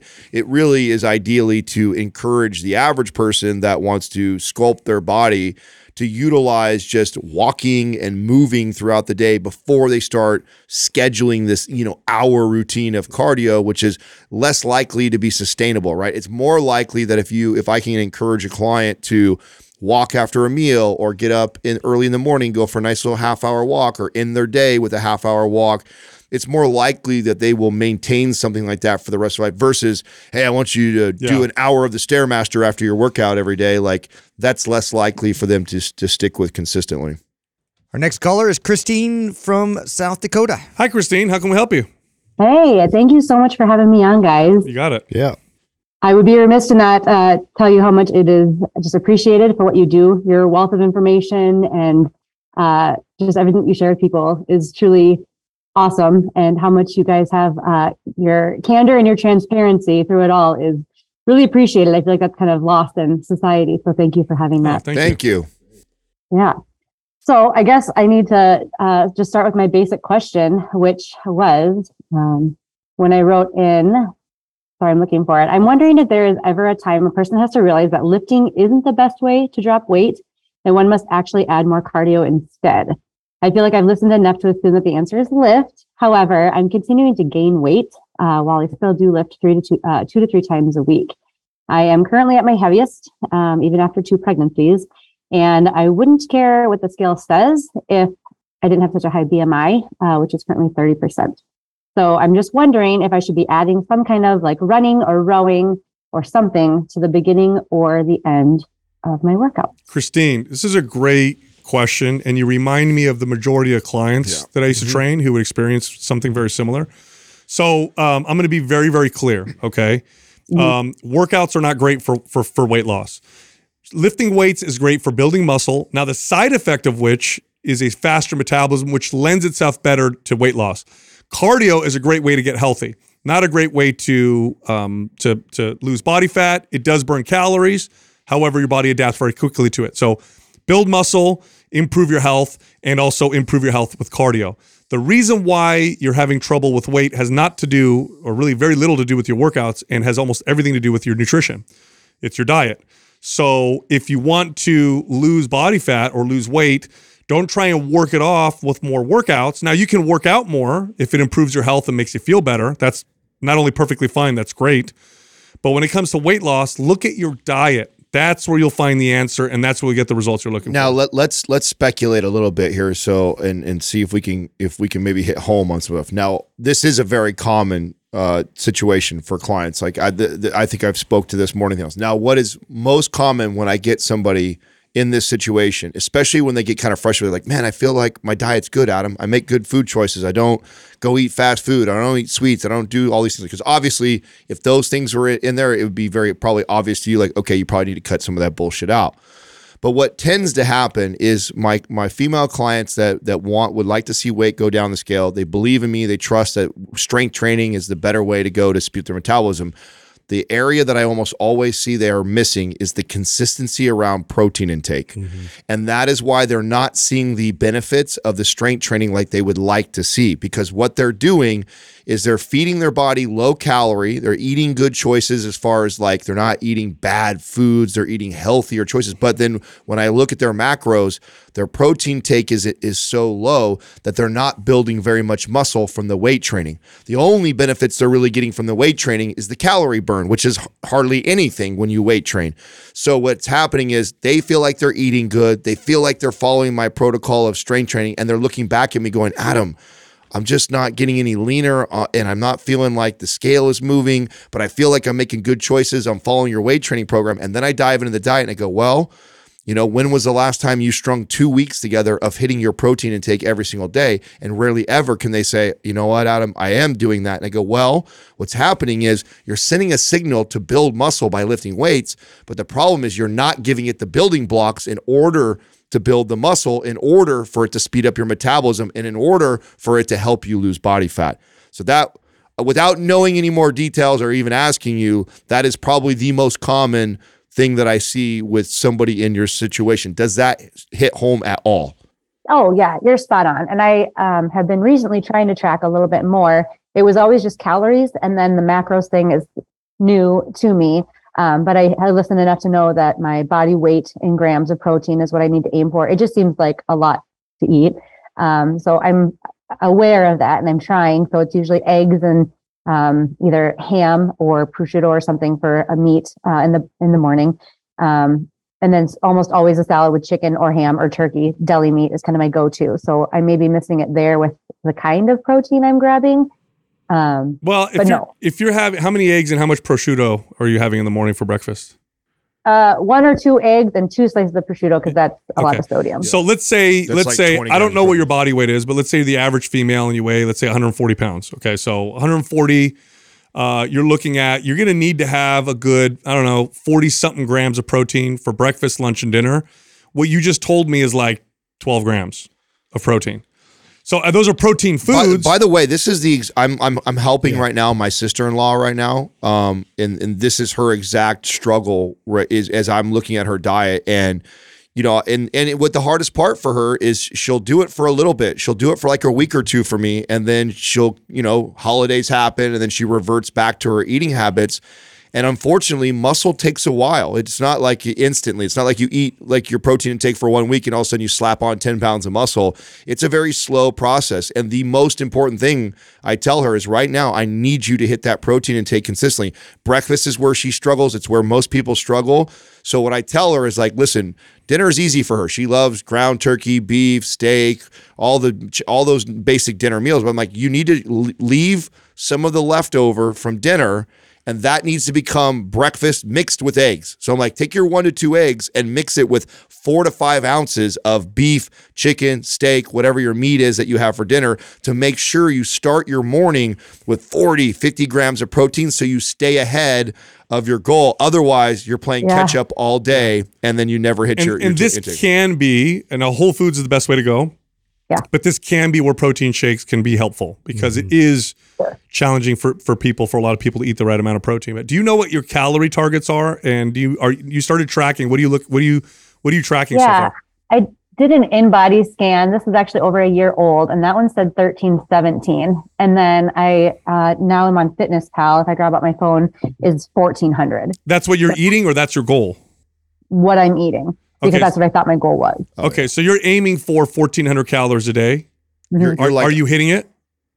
Yeah, or under. Yep. Okay. And then the weekends, of course, because I this is identical. I'm a human You're- being, and it's the weekends, and I will go out or I'll. Okay, so Yep. So sorry. Christine- This is Like, yep. identical. This is identical to my sister-in-law right so now. So Christine, check this out. Okay, let's say Monday through Friday, you're hitting your target of 1400 calories, which puts you at a 500 calorie deficit each day, meaning you're eating 500 less calories than you're burning. Okay, so the, so we're we're now going to start tapping into body fat. So that's Monday through Friday. So you're at a total of 2500 calorie deficit Monday through Friday. But now Saturday and Sunday come along. And instead of eating 1,400 calories on Saturday, very easy to eat 2,500 calories on Saturday. Again, very easy to eat 2,500 calories on Sunday. You've now taken your deficit of 2,500 calories for the week and brought it down to 500 or less. Now, that means it's going to take you something along the lines of seven weeks to lose a pound of body fat. Okay. Not- not- because the weekend erased a lot of what happened uh, during the week.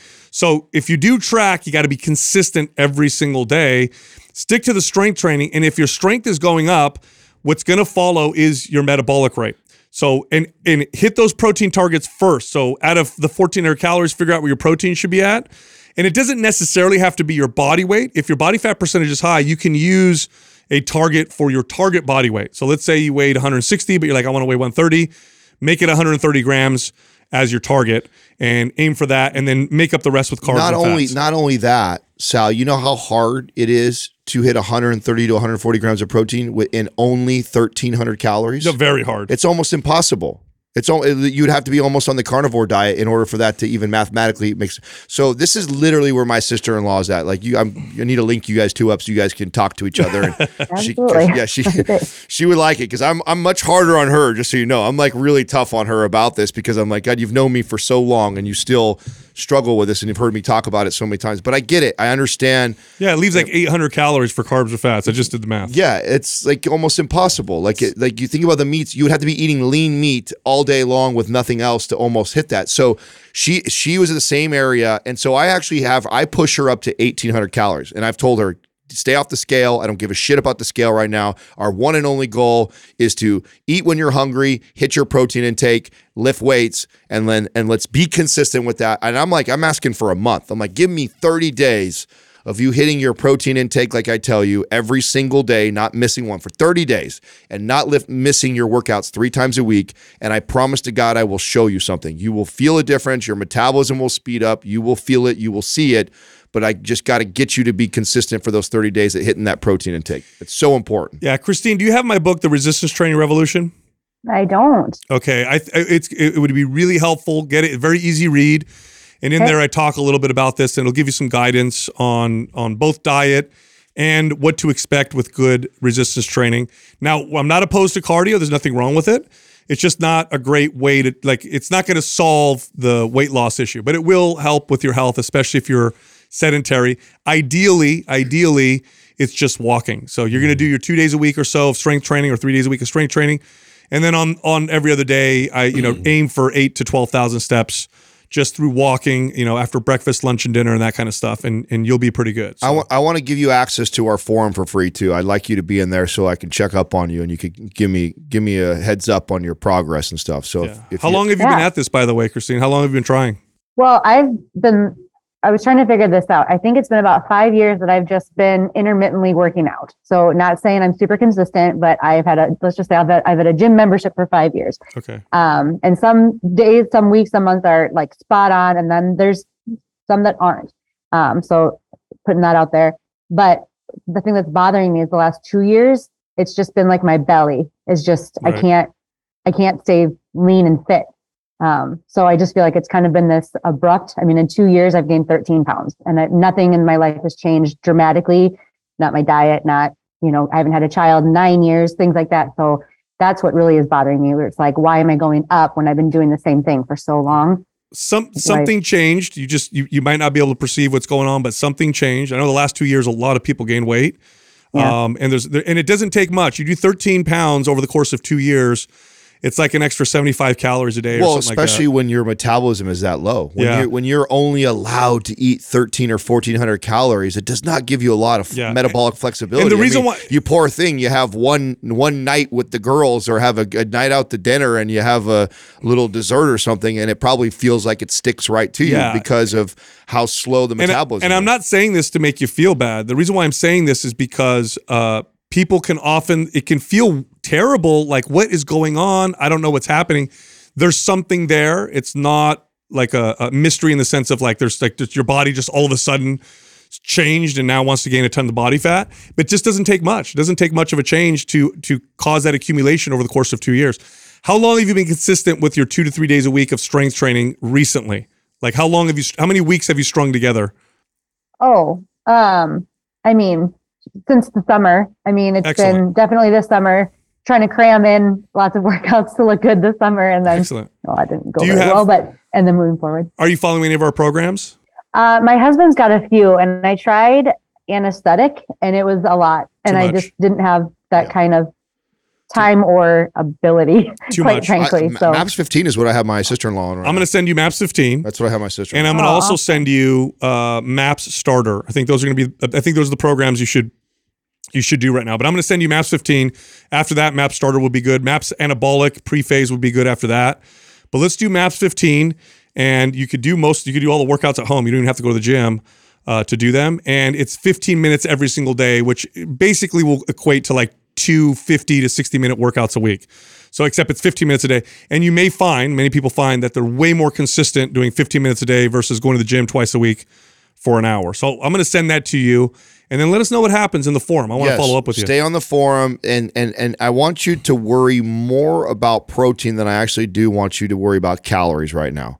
Just really focus on hitting, and, and the and the questions that I'm looking for from you is the same ones that I like. My sister's like, ah, Adam, at this time of day, I have a hard time getting this, or this is the normal meal I have, and then I would help her modify it so it would be a better protein meal, kind of like we just did with you, where you're already having one to two eggs and a little bit of meat. I would say I like the idea of taking some eggs with some meat, but I like the idea of carrying over from dinner the night before where you had probably a big, more meat focused meal into your breakfast and to kickstart your day. Yep. I also love the uh, protein oatmeal. I just shared in the story today that I'm I'm taking using as our creatures of habit. It's got 30 something grams of protein. So that's normally what I have her doing if she's not doing the the meat and egg things. That's a good start uh, for her day, stuff like that. So yeah, get in the forum, give us feedback on on the stuff that you're having challenges with, and then hopefully we can work together through it. that's awesome. Thank you guys very much. Appreciate it. no problem. Thanks for calling. Yeah. Have a good day. You got it. Boy, I tell you what, how many people have no idea what high protein is? Uh, you know, they, like how many times that happened to you with a client? We're like, no, no, I eat, I eat a lot of protein. It's like, well, what do you have? Well, I have a, a turkey sandwich for lunch because there's turkey in it. It's high protein, It's and you're so- like, that's or they don't grams. even consider it. Like they just consider eating healthy food. That's r- Yeah. that, Which is this most common for me. That is what's happening, and that's it's, it's like uh, it's so. I man, I and I feel for her because this is such a frustrating place to be. Totally. when you really feel like you're you're making a lot of sacrifice you're saying no to the drinks you're saying no to the dessert you're making good food choices whenever you can and then you're also exercising 3 days a week you know and and you're not seeing the- how frustrating that can be but it, nine times out of ten, it is the, the the that client of mine that is just not consistently hitting their protein intake, and you have to understand how important that is in conjunction with the strength training. If all you do is strength train, but then you eat twenty to forty grams of protein every day, Oh, that's gonna be tough. it's going to be really tough for the body to build muscle. And it, Yep. and it doesn't help that you go to the grocery store and you're like, but I buy the high protein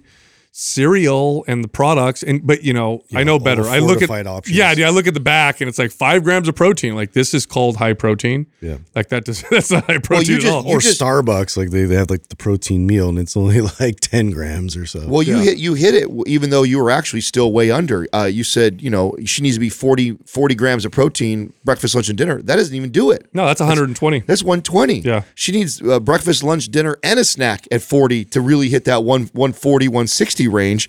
And it- there's not a lot of people do that. yeah. Nope. So that that is that's important. And and, and I know there's going to be somebody who's listening like, oh, you don't have to hit that. Of, of course you don't. The reason why I give that Boy, tar- does it make it a lot easier though. yeah, and and and and the reason why I give a target like that is because I know the inevitable is going to happen. She's going to have days where she falls short at 120, 140. But the problem is, if she it works, it's hard for her to get to 100. Then she has a lot of days where she probably hits 20 to 40 grams in a day. Mm-hmm. That ain't enough. You ain't going to build muscle that way. You got to make sure you're getting that that adequate protein while you're strength training to speed that metabolism up. Check this out. If you like Mind Pump, head over to mindpumpfree.com and check out our guides. We have guides that can help you with almost any health or fitness goal, and they're all free. MindPumpFree.com. You can also find us on social media. So Justin is on Instagram at MindPumpJustin. Adam is also on Instagram at MindPumpAdam, and you can only find me on Twitter at MindPumpSal. Thank you for listening to Mind Pump. If your goal is to build and shape your body, dramatically improve your health and energy, and maximize your overall performance, check out our discounted RGB Super Bundle at mindpumpmedia.com. The RGB Super Bundle includes MAPS Anabolic, MAPS Performance, and MAPS Aesthetic. Nine months of phased expert exercise programming designed by Sal, Adam, and Justin to systematically transform the way your body looks, feels, and performs. With detailed workout blueprints and over 200 videos, the RGB Super Bundle is like having Sal, Adam, and Justin as your own personal trainers, but at a fraction of the price. The RGB Super Bundle has a full 30 day money back guarantee, and you can get it now plus other valuable free resources at mindpumpmedia.com. If you enjoy this show, please share the love by leaving us a five star rating and review on iTunes and by introducing Mind Pump to your friends and family. We thank you for your support, and until next time, this is Mind Pump.